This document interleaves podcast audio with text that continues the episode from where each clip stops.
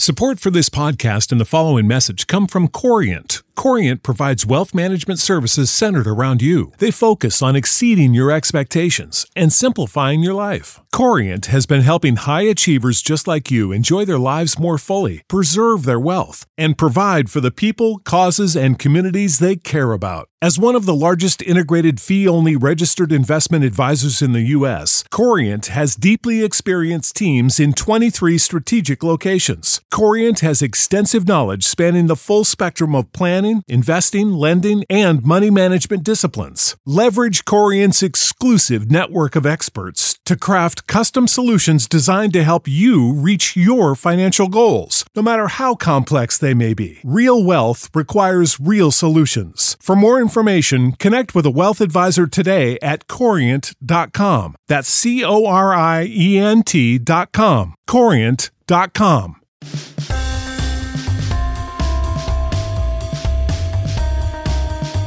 Welcome into the latest episode of the Five Reasons Podcast. I'm Ethan Skolnick here, as always, with Chris Whittingham. Now that you found us, make sure that you hit the follow or subscribe button on your favorite podcast provider.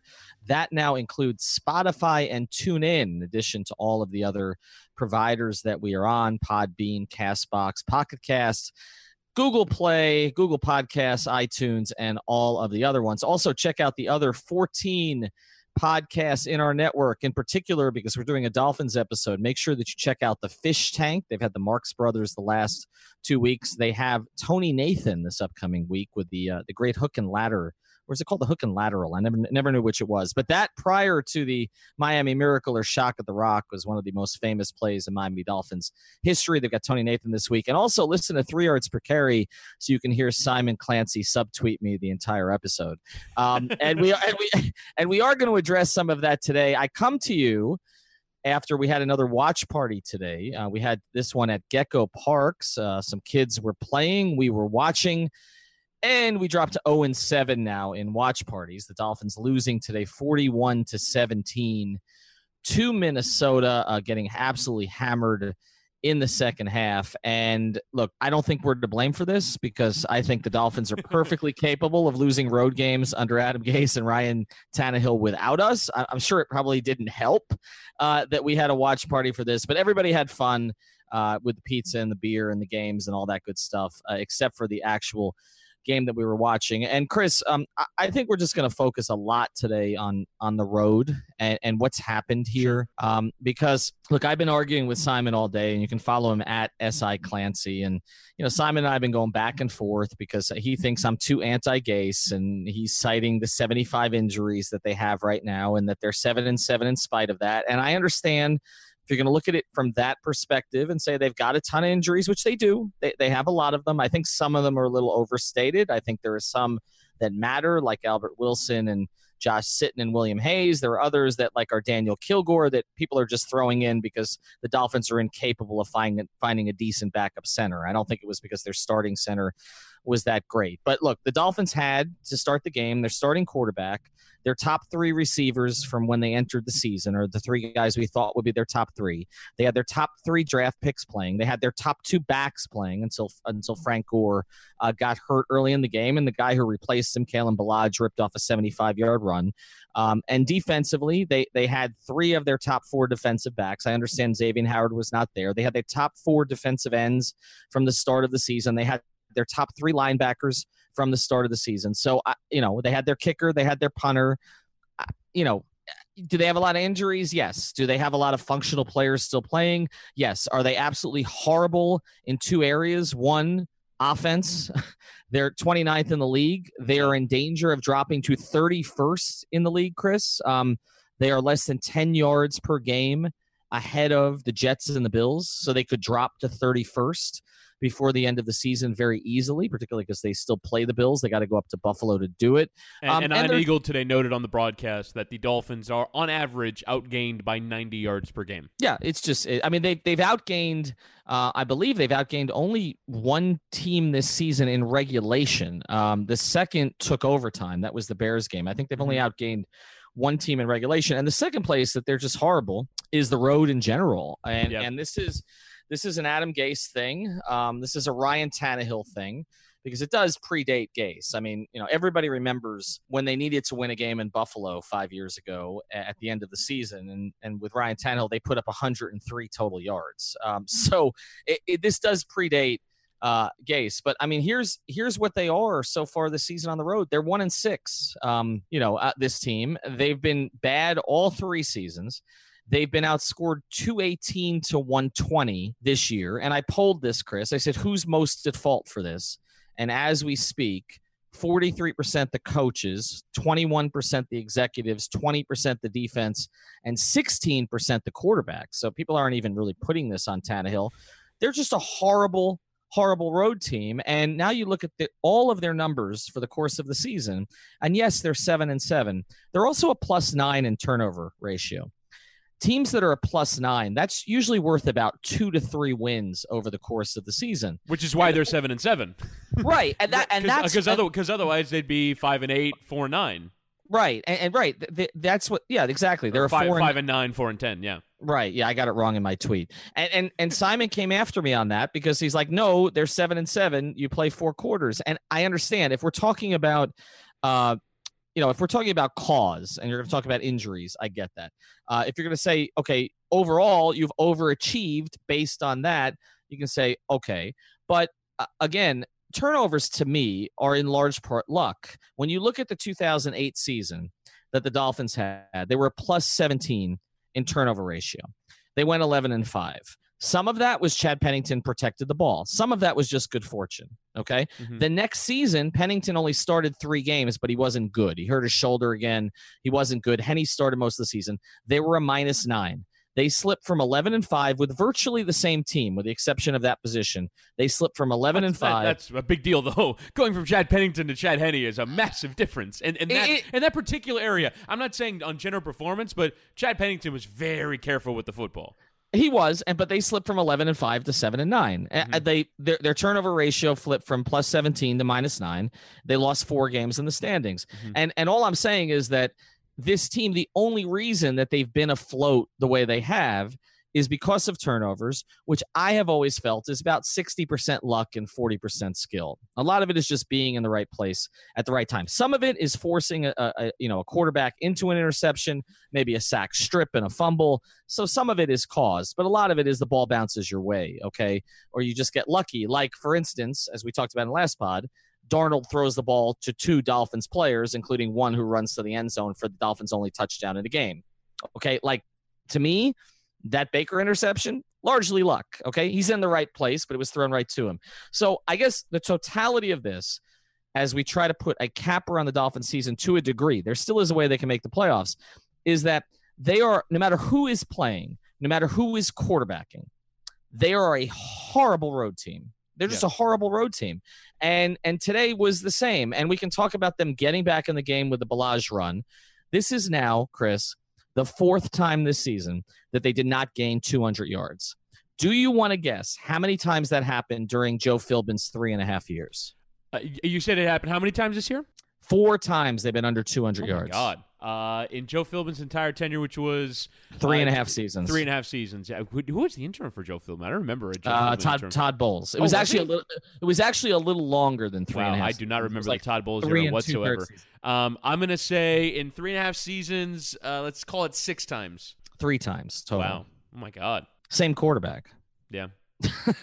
same same with, quarterback with a lot Younger. less experience. Well, I mean, uh, now again, uh, oh, I guess I guess with this season, how, how many were the how many of the less than two hundred were Osweiler games? Uh, I think it was one. Let me check. Okay, I'm yeah. gonna check. All right, so basically this sure. season, yeah. Um, it was. Let's take a look. The, it been the, the Pats times, game. The, the, well, it was the three division games until this one. So it was the Pats game. He played in the Pats game. That was mm-hmm. up there. Yep the Jets game here, that I believe was Osweiler, correct? And then the Bills game here, which Tannehill played. So three of the four Tannehill has played. Okay, yeah. And they've been under 200 yards in all of those games. And today and they had a 75 yard rushing touchdown. almost half of their yardage. Nearly half. Is it almost or nearly? I never know. Uh, I, I, that that I should. Simon's much better with language than me. I should ask him. Almost or nearly on. You know, half of their yardage today yeah. was one run by their third string back. Now I will say, which was I, great believe vision and a great run. But our, still. our sacks sacks are included in the total yards total, right? Yeah. So nine. Yes. So nine sacks for seventy-one yards. So in theory, they gained like two hundred and sixty yards, but then lost back seventy-one of them on sacks. But yeah, like seventy-five yards of their one hundred and ninety-three total coming on one rushing play is pretty ridiculous. Yeah. And and and to me, the symbol of this team and the problem with Ryan Tannehill Yeah. and why you're over it and I'm over it, even though I was trying to pump it up with a Ryan Tannehill never dies column for Dolphin Maven before Yeah. today's game, just to try to get people's hopes up again. Well, well, be, well, because because in the next game he's going to throw for 350 yards and three touchdowns, and the Dolphins are going to go into Week 17 just needing some time breakers to go their way to get into the playoffs. in the hunt, in yes, the hunt, perpetually in the hunt. always in the hunt, and and then they and then they lose to Buffalo. They get shut out in Buffalo. Right. But yeah, look, which which again has happened before. But the point I was making on Tannehill was this. Um, you know, there was this big thing about him being sixth in the league in passer rating, right? And so, you know, Pro Football Focus dug into those numbers a little bit, and they called it totally fraudulent. And they, as we've talked about, they go through every play. And one of the things that they cited was the interceptions um, that should have been that he had something like I think it was six balls that should have been picked, which was tied for the most with Roethlisberger. When Roethlisberger's thrown like basically, you know, more than twice as many passes as him. And, he, and he, by the way, like if you're kind of looking at today, uh, today could have been another one because he threw the the the hopeful ball to Parker that was swatted away. Like you could you could make an argument that's an interceptable throw. Oh, That that is the mo- that is the best that DeVante Parker has ever competed for a ball. yeah, no doubt. It No is. doubt. I mean, as, he, as, as a means of defending, almost he was he became a defender more than someone who's trying to catch the ball. He's never. I feel like he's never open. Uh, he's just. Yeah. It's it's it's always he's always blanketed, and a lot of times he doesn't watch fight coaches film to see how often these receivers are open because it seemed the whole day as Ryan Tannehill kept turning into sacks like he looked like Brock Osweiler today. Let's be honest. Uh, that that it seemed like he was always ne- like there was never any receivers open and that he had to take these sacks. Like I need to watch the coaches tape to see how often were there receivers open that he just like it felt like he was giving up on plays as quickly as he could rather than trying to stick it out in the pocket or roll out to his right or whatever and trying to throw the ball downfield. That he was just willing. He was a willing acceptor of sacks today. Here are his numbers, uh, and I, I'm going to get back to the passer rating conversation here. I want to talk more about the sacks because uh, on, on who to blame. I'm growing. I'm growing ever more annoyed by the quarterback rating stat because, like, I watch football. Ryan Tannehill is not a quarterback rating of hundred quarterback. Like No. even even with the interceptable throws, even with the concept of those two plays in the Raider game being you know accounting for a, a disproportionate amount of that quarterback rating, like.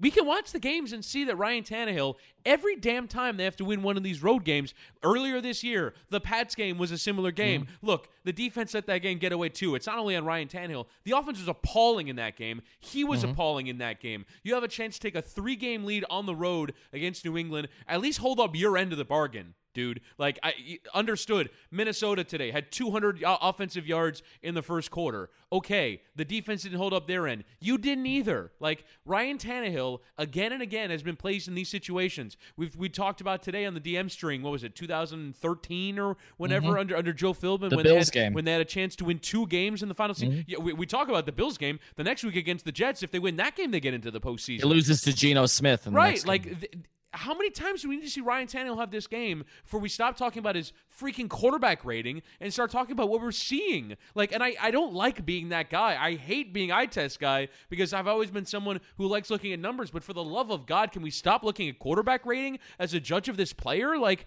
Adam Gase is very good at engineering that number. When we talked about turnover margin earlier, that's what Adam Gase is good at. He doesn't want his quarterback to throw interceptions and, in most cases, take sacks. Unlike today, they're trying to prevent negative plays rather than create positive ones. That is their number one goal with their offense. And yet, Ryan Tannehill, again and again, has shown he does not make enough big plays, and that you can get a lot of quarterbacks in Adam Gase's system to not turn the ball over, even though, as we're saying, he's probably come close a few times to throwing the, to turning the ball over. So I am fed up with the quarterback rating conversation. Like, why are we so wed to a lazy stat that's based off of an outdated formula of how we judge football? Like, I, I don't understand how in this advanced era of analyzing sports, how we nitpick everything, and there's a thousand guys on Twitter that review film while we're wed to quarterback rating of all things. Today's edition of the Five Reasons podcast is brought to you by AutoNation. Thinking of selling your car? AutoNation's expert appraiser will give you a top dollar offer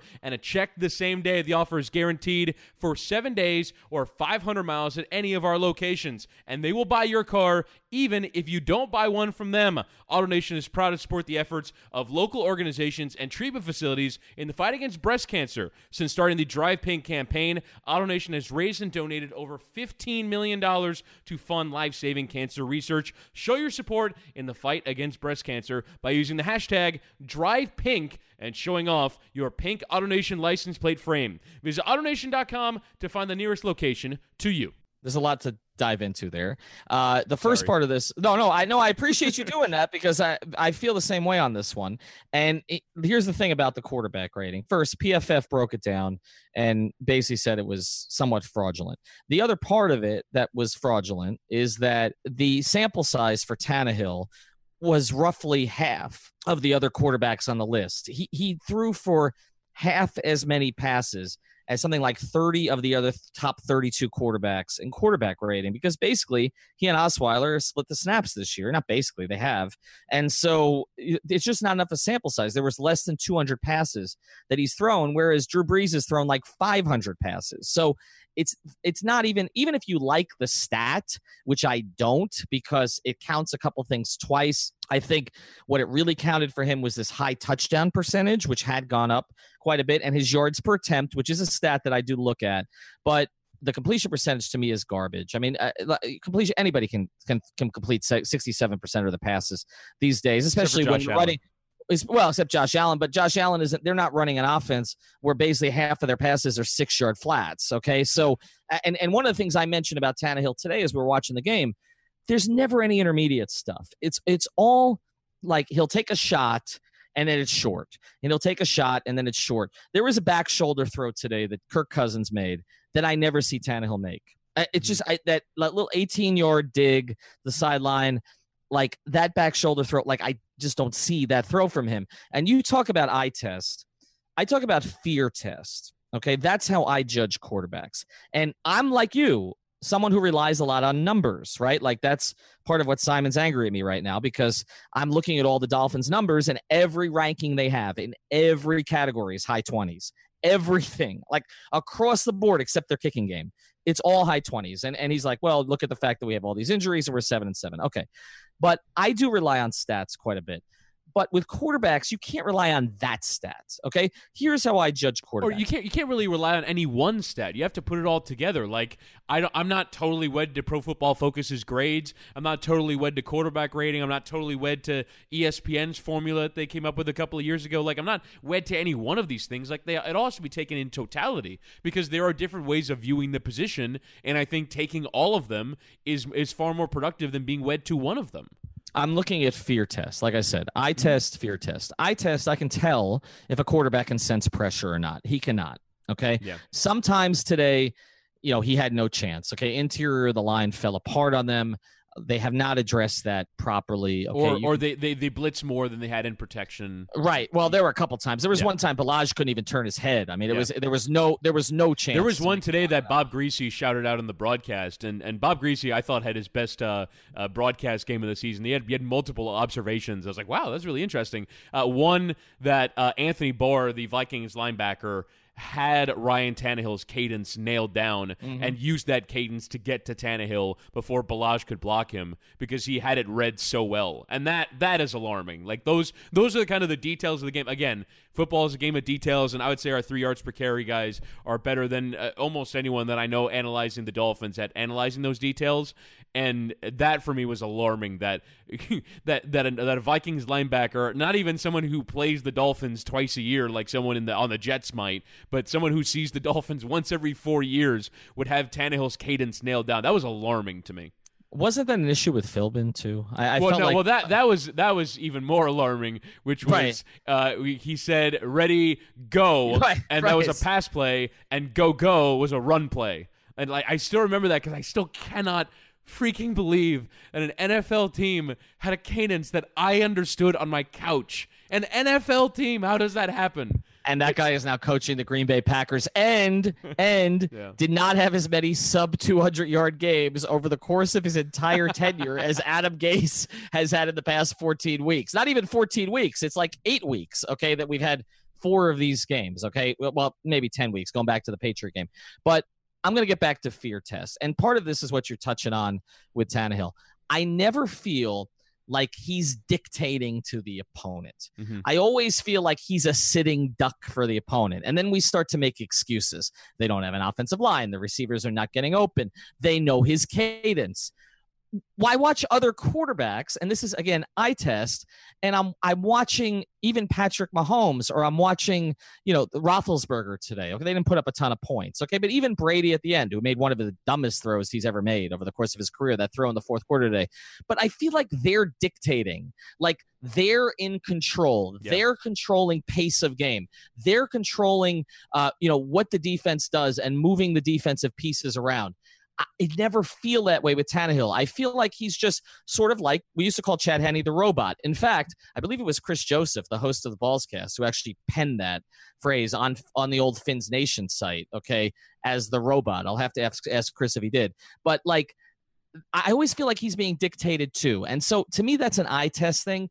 But then I get to the fear test, and the fear test is this: when Tom Brady got the ball today at the end against Pittsburgh, he had played poorly, right? He had played yeah, he played poorly. really, he played a really bad game, ten points, and yet Right. he has the ball fourth and fifteen, and I, I'm like, I'm watching the Steelers drop into their seven man zone at the Mm-hmm. at the first down marker. I'm like, Brady's going to find a space in this. He's going to find a space in this, and they're going to score, and they're going to tie the game, or, or they might even go for two and try and win the game in regulation. Like you felt that, absolutely. Right. And so, do you ever feel that way with Ryan Tannehill? No, Do, do- no. Do, do, do, do opponents ever feel that? If you if you are part of the uh, Minnesota fan base today, okay, and the Dolphins cut that thing to twenty one to seventeen. And here's the one point I wanted to make: the one play that symbolize the whole Tannehill era to me, and it's just it's why I'm I'm out on it. Okay, and if they're going to bring him back for 18-5, they better get competition, please, God, get competition, which they probably won't again. Okay, but it was that play at the end of the first half. They're driving in. They've got a chance for a touchdown. I don't think it was 21-17 yet. I think it was 21 21 seven at that point. 21-7. They, were kicked the going for the touchdown. possession. Right. And and he had Kenyon Drake, okay, is I mean, the hero of last week, which we've all forgotten. Anybody got any Miami Mir- Miracle Shock at the Rock merc- merchandise we can sell right now? Okay, Ken- Kenyon, Kenyon Drake. There is no one within eight yards of him. Okay, I know his coach doesn't like him very much. Okay, but he seems to be somebody who can do something with the ball when there's no one within eight yards of him. He's out there in the right flat, uh, totally uncovered. Tannehill appears, and I'm going to have to watch it again. He appears to see him. He appears to see him because he kind of flashed to the right a little bit and then forced the ball into double coverage in the end zone. I don't even, I think it was the second down play. I don't even know who the intended receiver was. I can't remember. But Drake Was, was, it the one that Amendola dropped in the end that they No, ruled a catch at the no. one, or was it the one No. before that? It was I well, no, it was the one. It was not the Amendola play. Okay, that wasn't Tannehill's fault. That was not the Amendola's play. I, I'll have to look at the uh, at the play by play. We'll get it before the end of this podcast. But he forces a ball to the center of the field in double coverage. He's got Drake wide open, and it just looked like he did. He wasn't comfortable enough. And this was before. You know the Vikings had like an all-out assault on him. Okay, so the Oh, happy the, oh, the, oh had th- this was started. the this was the one where he threw it to Nick O'Leary and nearly had That's it. him decapitated. Exactly. Yeah. Exactly. Okay. In double coverage. And he has a better receiver, a more dynamic receiver out in the flat on the right and appears to see him, but happy feet moves back to the center and throws into double coverage. And and I'm just looking at and and here's how that could have changed. If you get a touchdown there and Drake walks into the end zone, walks into the end zone, okay? I mean, he did something much more dynamic last week, okay? This would have been easy.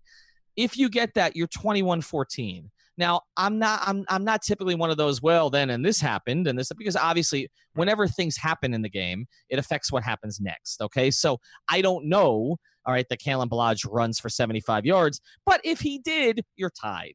Okay. Yeah. to start the third quarter. And and it just I just feel like you're always this far away. Like if he just had better instincts for the position. And that's an instinct play. Like that's a play. I'm not not that's not just a play that Brady or or Rodgers makes, okay, or Brees, or you know, Luck, or I mean, how how deep do we or Roethlisberger or Mahomes or Jared Goff. Or okay, I mean, we're, how many we're gonna go? How many Yeah. down the list? I'll tell you what, we're gonna get further than six, and that's where Tannehill was at passer rating today. How many guys make that play? I would say 18 to 20 quarterbacks make that play. He's just he's just not one of them. And uh, so uh, we've done a lot of Gase bashing here. I've done a lot of Gase bashing here, and not so much you. Um, but uh, again, this today was another example of a lot of things broke wrong. Yes, they had a lot of guys hurt. Yes, they're playing guys who should be on the street in the center of their offensive line and but the quarter- and defense and def- well, the center of the defensive line. They're paying a lot for their ends. Okay, Right. but and their ends are healthy. But I'm just at the point now where it's just like, uh, you know, he, he never elevates them. Mhm. Yeah. He, No, he, and- he he never makes more of the circumstances than there could. And- it's and- and always doesn't take their are perfect to chances. Give you a good passer rating, right? doesn't take their chances because in that third quarter, after Kalen Ballage uh, scores a touchdown, make it a four point game, the Dolphins have three possessions where the game is still a one score game. Uh, one, the, the first one was five plays, four yards punt, and that was uh, they get a first down in two plays, and then Ryan Tannehill sacked for nine yards, Ryan Tannehill sacked for eight yards, third and 27, punt on third down. And then the next one was uh, run for negative three yards, incomplete, incomplete. And the next one was uh, run for two yards. Uh, there's a play mix in there that shouldn't be there. Incomplete, sack. And it's just like that's the Tannehill era. Is uh, it's what eleven plays, um, negative nine yards, three punts, and then next, then the next time you touch the ball, you're down by two scores, and then the game snowballs from there. Those are the opportunities that other teams take when you ha- you get you claw it back to a one score game. We can throw out what happened in the first half, and it was a, it was a calamity, but you're down four, and then you're down seven, and like not even any movement, not even any movement of the ball. And again, we have talked about the offensive line. I mean, how everything has changed. Everything has changed. Or Ryan Tannehill. Is there one player that has been a through line of the entire Ryan Tannehill era? I, I don't. uh, Not on the offensive side of the ball. That's been there all what? no, would it be Stills, Stills. St- Stills would be the longest tenured Yeah. at this point. But um, but Literally no, every like every supporting cast player has changed. jo- jo- James, maybe right? Is he the Um, longest tenured? Yeah, I- I- yeah, yeah. Because I think he, Okay. he would have been drafted the next year. I think. Uh, Right. But okay, no, actually, he, he was drafted two years after Tannehill. Um. So again, wh- whatever. They changed out the the whole line. They changed out the whole receiving corps. They changed out the whole backfield. They changed out the coaching staff. At a certain point, you have three possessions on the road. Do something with them. Like, mm-hmm. do something so that you can bring your team back into the game because Ryan Tannehill did not bring his back into the it- it- it- like when they were coming back. It was a pick six and a seventy-five yard run. Didn't even do anything on those possessions. Like he didn't. He contributed nothing to the effort today. He was part of a large, a, long drive that included some You know how to book flights and hotels. All you're missing is a tool to plan the travel experiences you'll have once you arrive. That's why you need Viator. Book guided tours, activities, excursions, and more in one place to make your trip truly unforgettable. Viator has over 300,000 travel experiences to choose from. Everything from simple tours to extreme adventures and all the niche, interesting stuff in between. So you can plan something that everyone you're traveling with will enjoy. Real traveler reviews give the inside scoop from people who've already been on the experiences you're considering. So you can plan with confidence. Free cancellation helps you plan for the unexpected. And 24 7 customer support means you can travel worry free. Download the Viator app now and use code Viator10 for 10% off your first booking in the app. Find travel experiences for you. Do more with Viator. Wildcat, like everything that Adam Gase had in the playbook, he threw out in that one drive at the end of the first half to try and move the move the team downfield. And Ryan Tannehill barely even contributed to that. Like Tannehill contributed nothing today. And look, he's playing hurt. His ankle is probably in immense pain, but he was His out shoulder's there. not- his shoulder's Yeah, not- his shou- shoulder's his not shoulder's great not fine, but. if you're out there, like I, I get to judge you if you're out there. And Ryan Tannehill, again and again, has had these opportunities, both home and away, to prove himself as a again, a, a, a, quarterback that lifts, a quarterback that's not totally dependent on supporting cast, a quarterback that you don't need to hold his hand towards winning the Super Bowl with immensely talented rosters. Like he's just not that guy. And like you said, I think I think they will bring him back. I'm not sure there's a better option, although I, I do think that the Derek Carr option is becoming increasingly mm-hmm. attractive. I think he's played well of late.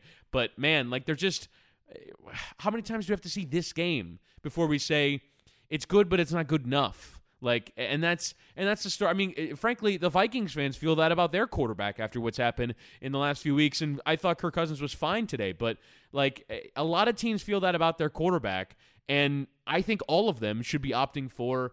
I'm not going to pay him the 18 million or the 20 million or the 25 million or the 84 million guaranteed that the Vikings are. I'm not okay with that. I'm not okay with that. I'm not okay with this.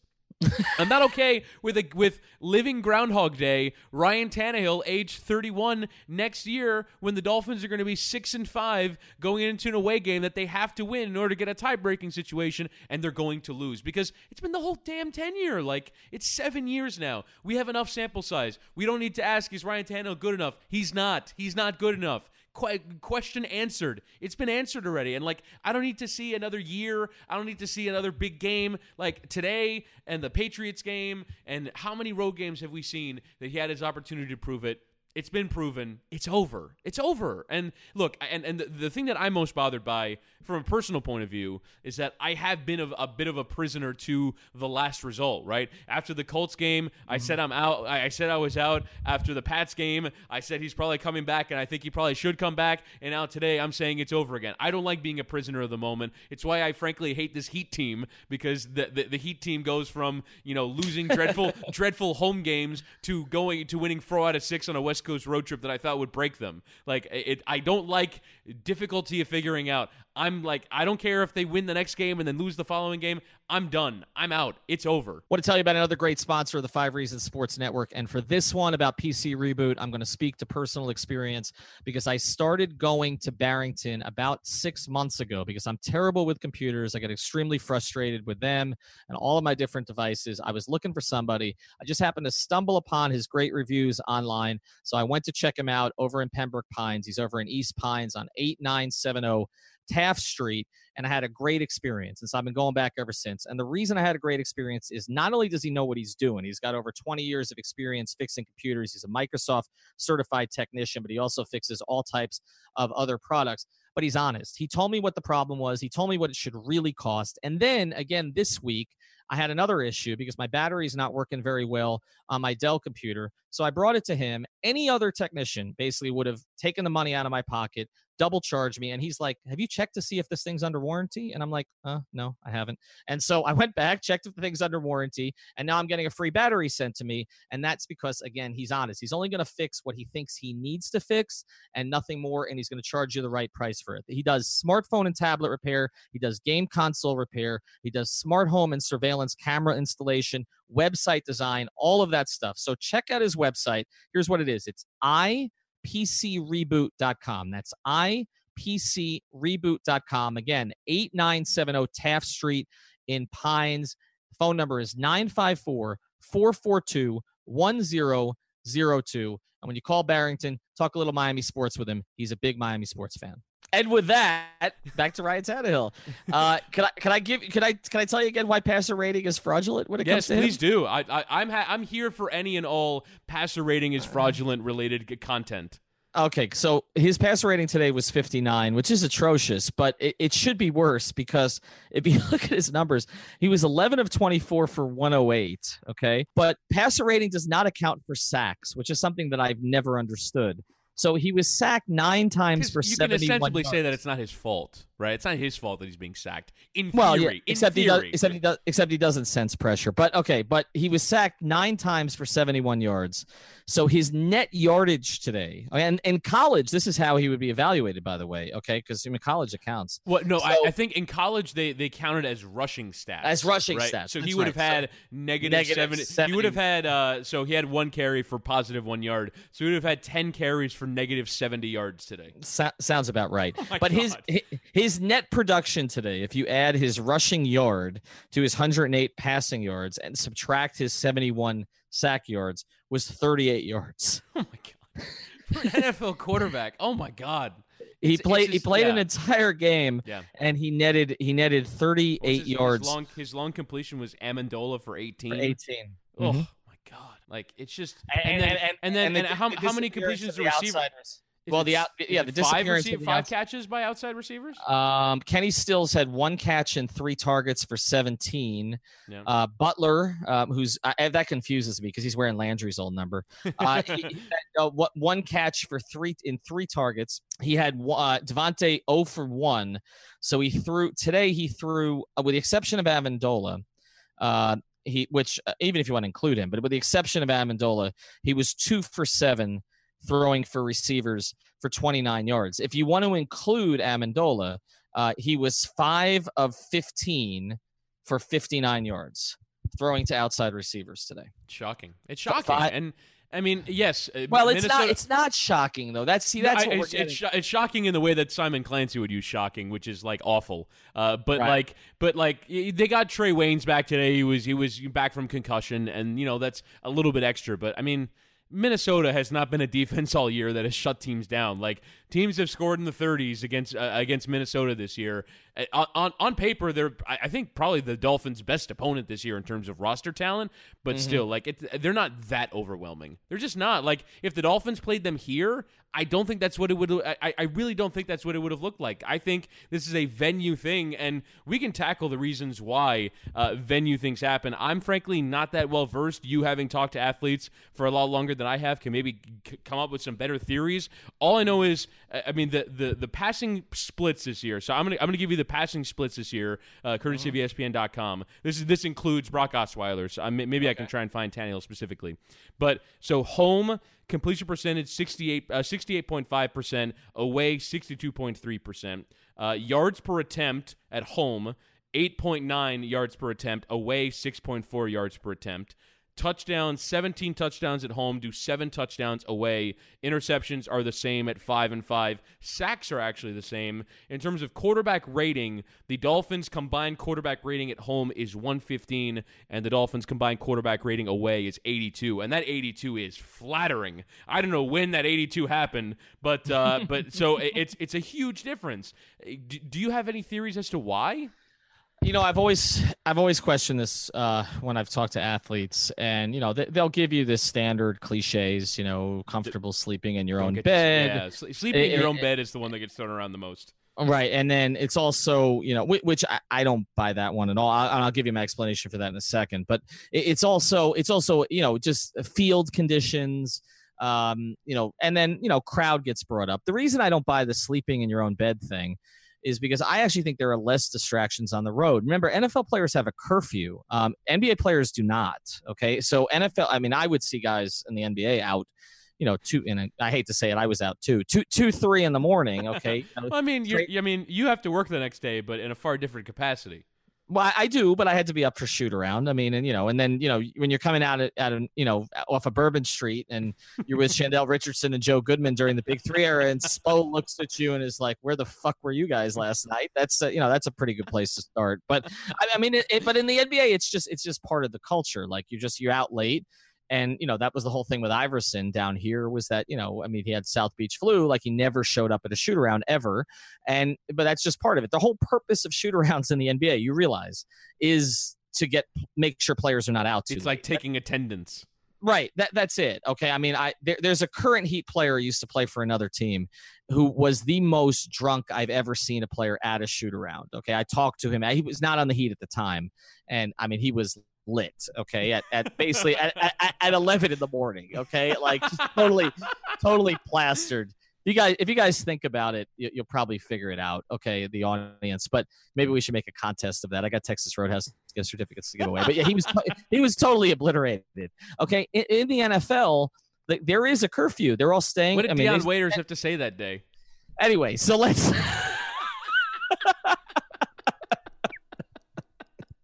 Tell me to go the fuck away. Anyway, so so so, so, so uh, okay, but NFL players like it's much more regimented. Yeah. It is, uh, and you would think it wasn't because you've got 53 guys plus staff.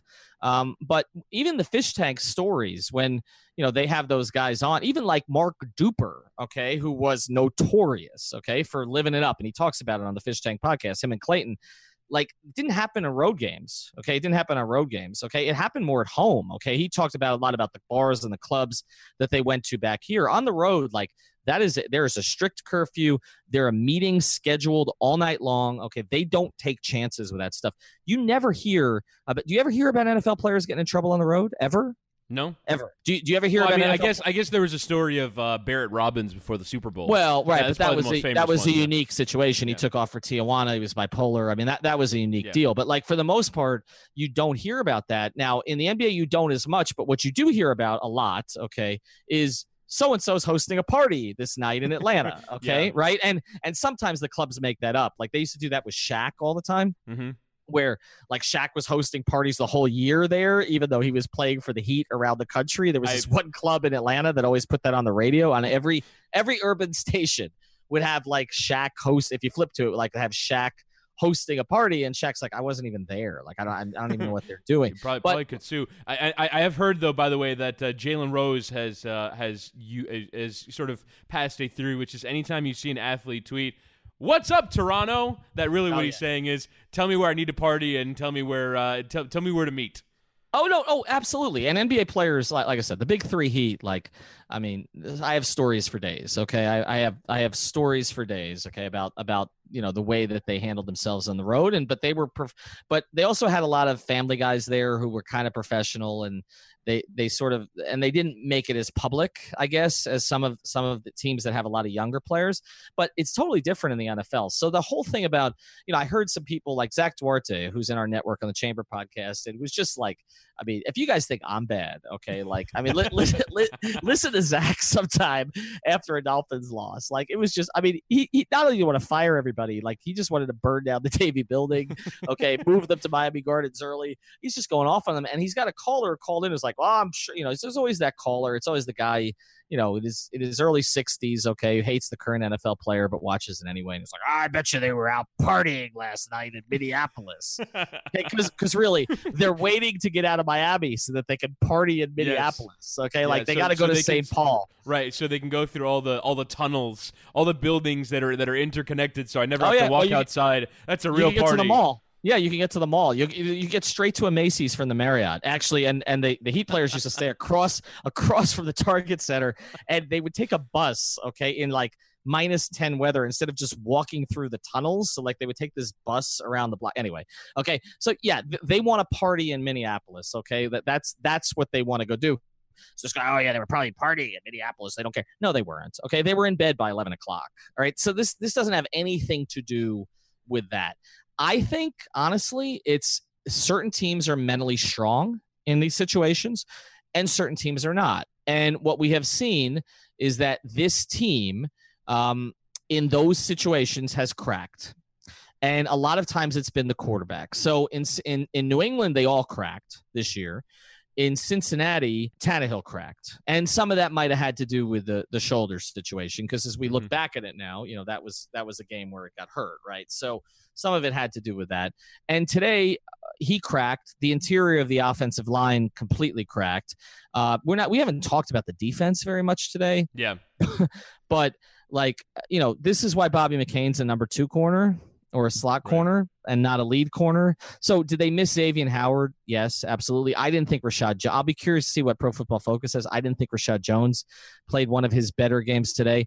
Um, they again did not get a ton of pass rush. I know who's it? Malvo had his first sack, right? And Mhm. you know Wake was in there, but other than that, they really didn't pressure uh, Cousins. Dalvin Cook had probably his best game of the year. Okay, Yeah. I mean they let they let him get off. He was They've- untouched they've, on they've, 2 they've, of the long they've allowed runs. that for a lot of running backs this year. A lot of running backs have had their best game of the year against Miami, and, and, and the run every de- week and the run defense week, is their best number, by the way. The run defense of all their rankings is their best Mhm. number. because they've had they've had a few good games, but like every week we have Jamey Eisenberg on on the pregame show, and every week is like I like the matchup for uh, for the ex running back who's playing the Dolphins this week. I, I I'm starting him in all my in, in all my leagues, and I think they're to have a good game today because uh, that run defense is when it's been bad, it's been give up your best game of the year bad, as it was today for Dalvin Cook. This is the Five Reasons Sports Network, Miami Sports on Demand. We now have 15 podcasts in the network covering every professional sports team in South Florida and much more, all absolutely free. Find all of our shows on iTunes, Google Podcasts, or Podbean. If you just can't get enough, become a member of our patron feed and you'll get even more exclusive content. Here's a sneak peek of what you'll hear on the upcoming episode of our newest show, The Chamber Podcast. We're now joined by Dr. Peter Marciante. There's a local sports team down here hampered by injuries right now. If a team is ravaged by injuries, how much do you put of, that into the training staff and the physical therapist? Unfortunately, I put a lot on it. Now, what they've done is they've, they've blocked out all external doctors to have total control, and I'm not sure it's working that well. But there needs to be a little bit more freedom, and guys need to be also take charge in, in their own health care. They can't just go to a team who's trying to manage 100 players. If you're interested in advertising your business on any of our podcasts, reach out to us at number 5 Reasons Sports on Twitter. To stay up to date with all of our shows, enter 5 Reasons in your search bar and then hit subscribe. I think what we're saying in general here is it's just not I hate saying a team is not mentally tough, mm. okay? Because I'm not comparing us or any of right, anybody because they play professional football for a they living and, and, and, it requires but, a certain amount of toughness. Right. So they're incredibly mentally tough. Okay. So I'm not arguing that, but I'm saying relatively to other teams that go on the road and get wins, they're not. Okay. And we have a three year sample size now under Adam Gase, and there's no, we haven't even talked about him that much today. All right. But like it's they're just not good on the road. They're not good yeah. on the road under him. And they've changed look, they changed things this year in terms of when they went out to the West Coast, they changed things. Like they've they've he's tried to, you know, alter schedules. I mean, but this goes back like even Philbin's teams. Remember when Philbin decided like during the week like they were going to take Thursdays off instead of Tuesdays off? Like that came out of nowhere. Like the whole NFL takes Tuesdays off. You want to take Thursdays off. Like I feel like there's been as you've said, player after player has changed gimmick after gimmick has been used. okay. Yeah. I mean, they ran freaking Oklahoma drills, okay, under Dan Campbell. Like, okay, like, like, like, what is? You know what? It wasn't Todd Bowles that was the interim coach. Todd Bowles is the interim for uh, uh for for Tony Sparano. It was oh, it was Dan right, Campbell right. for Philbin. You're, you're right. You're right. Don't edit it out. I like being wrong on that. Uh, that's fine. Okay. Um, Jets fans will correct me. So right. So they ran they ran Oklahoma drills under Dan Campbell. I mean, they've tried everything, and we're just going to keep coming back to this. They're just not good enough. Yeah. Uh, can we say can we say this year they're not good? Can we say they're not good? Well, they're not. They're not good. Uh, like they're like we're, you and I are sitting here arguing about the Heat, and well, I'm sure we'll do a pod on this later this week. The Heat are better than them, like by a point differential basis. The Heat are better than mm-hmm. them. The, the uh, uh, there was a stat. Was it Duarte who put this one out? I'm gonna because again, he's more negative than I am. But the stat that was put out about point differential today is just like remarkable. Mm-hmm. Um, hold on one second. I'm, I'm gonna get it because this was this in away class- games or, or, or just uh, here, here, it is. So the Dolphins are now seven and seventeen under Adam Gase on the road, including the playoffs. Fourteen of the seventeen losses are by double digits. Jeez, they're not even in the games. Well, so I mean, I, I, guess I guess today they were in the game in the third quarter, and and then it, and then it gets away from them in the fourth. Like right, but you and I, you and I today, both said when t- it happened. Today, today they both got blown out then mm-hmm. had a really competitive, you know, streak in the game, and then blown out. They got blown out twice today. It was it was, it was very bizarre where it was well they closed game and a double blowout. Mm-hmm. It, it, was it was just bizarre, and like I said, they had three possessions uh, after they made it a one score game to potentially either tie or take the lead in the game, and take and took advantage of exactly none of them. Well, you and I both said it when the game started to get away at the end, and I wanted to go play virtual reality again. Uh, when, the, when, the, when the game the game started to get away, we said, well, this is more representative of what the game has actually been. Yeah. So so because this would if they had won this game, this would have been similar what was it? Was it the Bills game or the Jets game where they were outgained like two and a half to it was, one? It was the Bills game. Yeah, I, I, would actually, I would more have compared it to last year. Actually, remember when they won in Atlanta after being Mm-hmm. 17 nothing down. I remember it because it was uh, the day of my brother's wedding, and I was like, I, I like sort of, I, I gave up on f- even following the game because it wasn't on the local TV station. It was like Jets Pats or something like that, and I Mm-hmm. gave up on even following the game, and I like kept getting notifications 17-3, 17-10, 17-13. Like, wait, hold on, this is close, and the Dolphins won the game. Like, hang on a second, the Dolphins won after being seven, 17 nothing down against the Super Bowl runners up last year, and it felt like this year you like you could have experienced that game in exactly the same way, which is, oh boy, they're 21 nothing down after the first quarter, and next thing you know, it's 21-17, and they have the ball in the third quarter after forcing a Vikings three and out, and then the offense just couldn't keep going with it because Ryan Tannehill, as we mentioned earlier, did nothing today. All right. So, all right. So, where do we go from here? Because I, our, one of our guys on our network, Michael Sandbeek,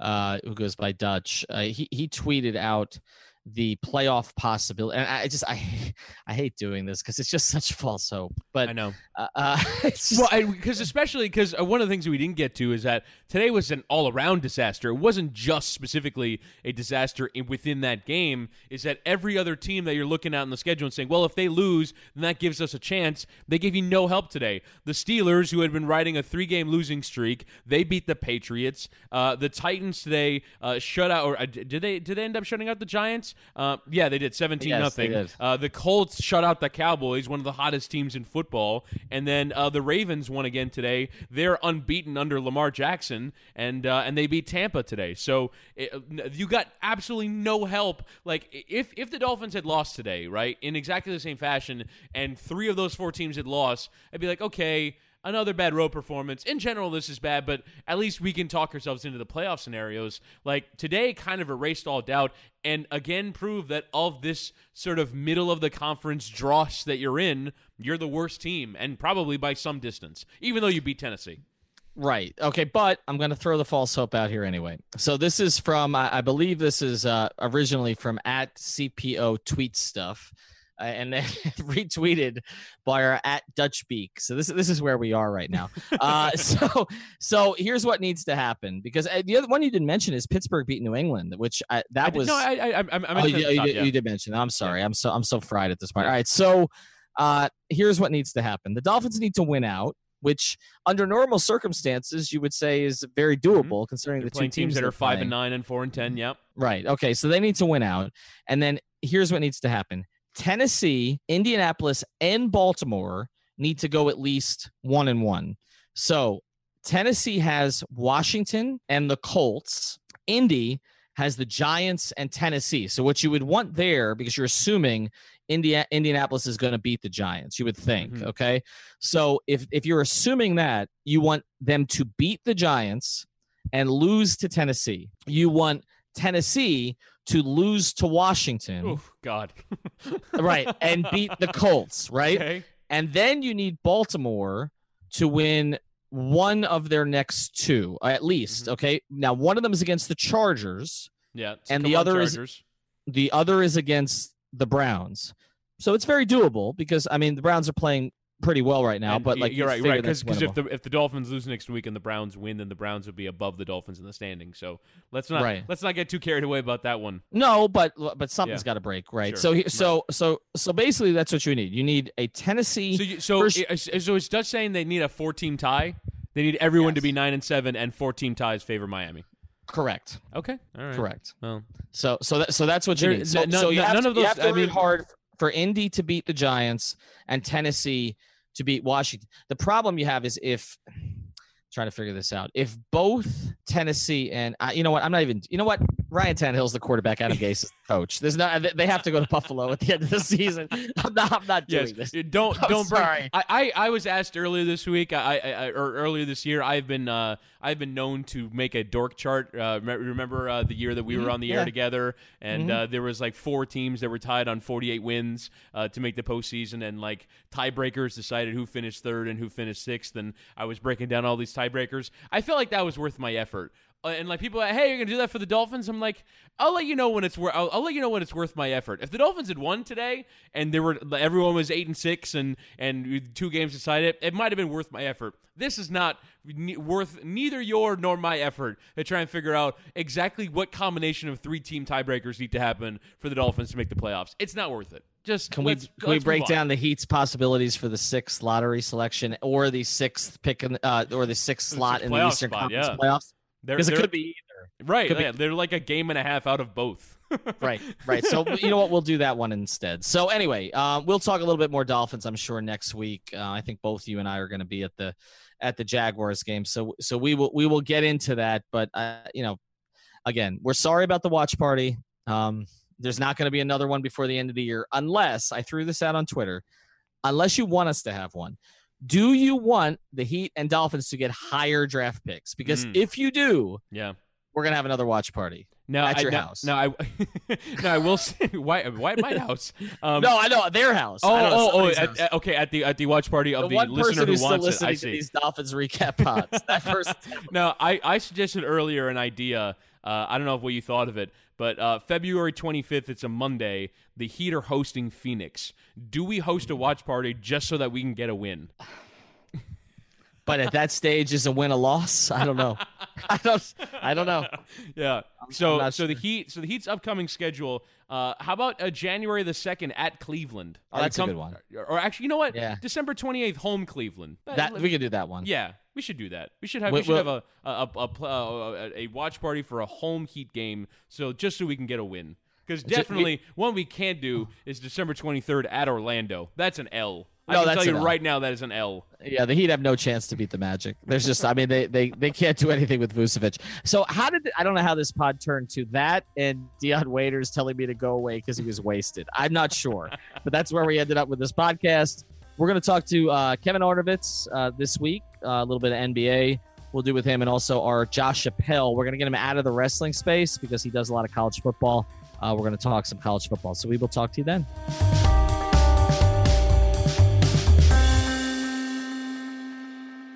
Thank you for listening to the Fire Ringer podcast. Thank you so much. Sick of being upsold at gyms? My guy, you're currently a base member. For $90 more, I can upgrade you to our Shred membership. For 130 more, you'll be a Swole member. And for just $300 more, you'll reach Sweat Platinum. At Planet Fitness, you'll get energy without the upsell. Never pushy, always free fitness training and equipment for every workout. It's fitness that fits your budget. Join Planet Fitness for just $1 down and $10 a month. Cancel anytime. Deal ends Friday, May 10th. See Home Club for details.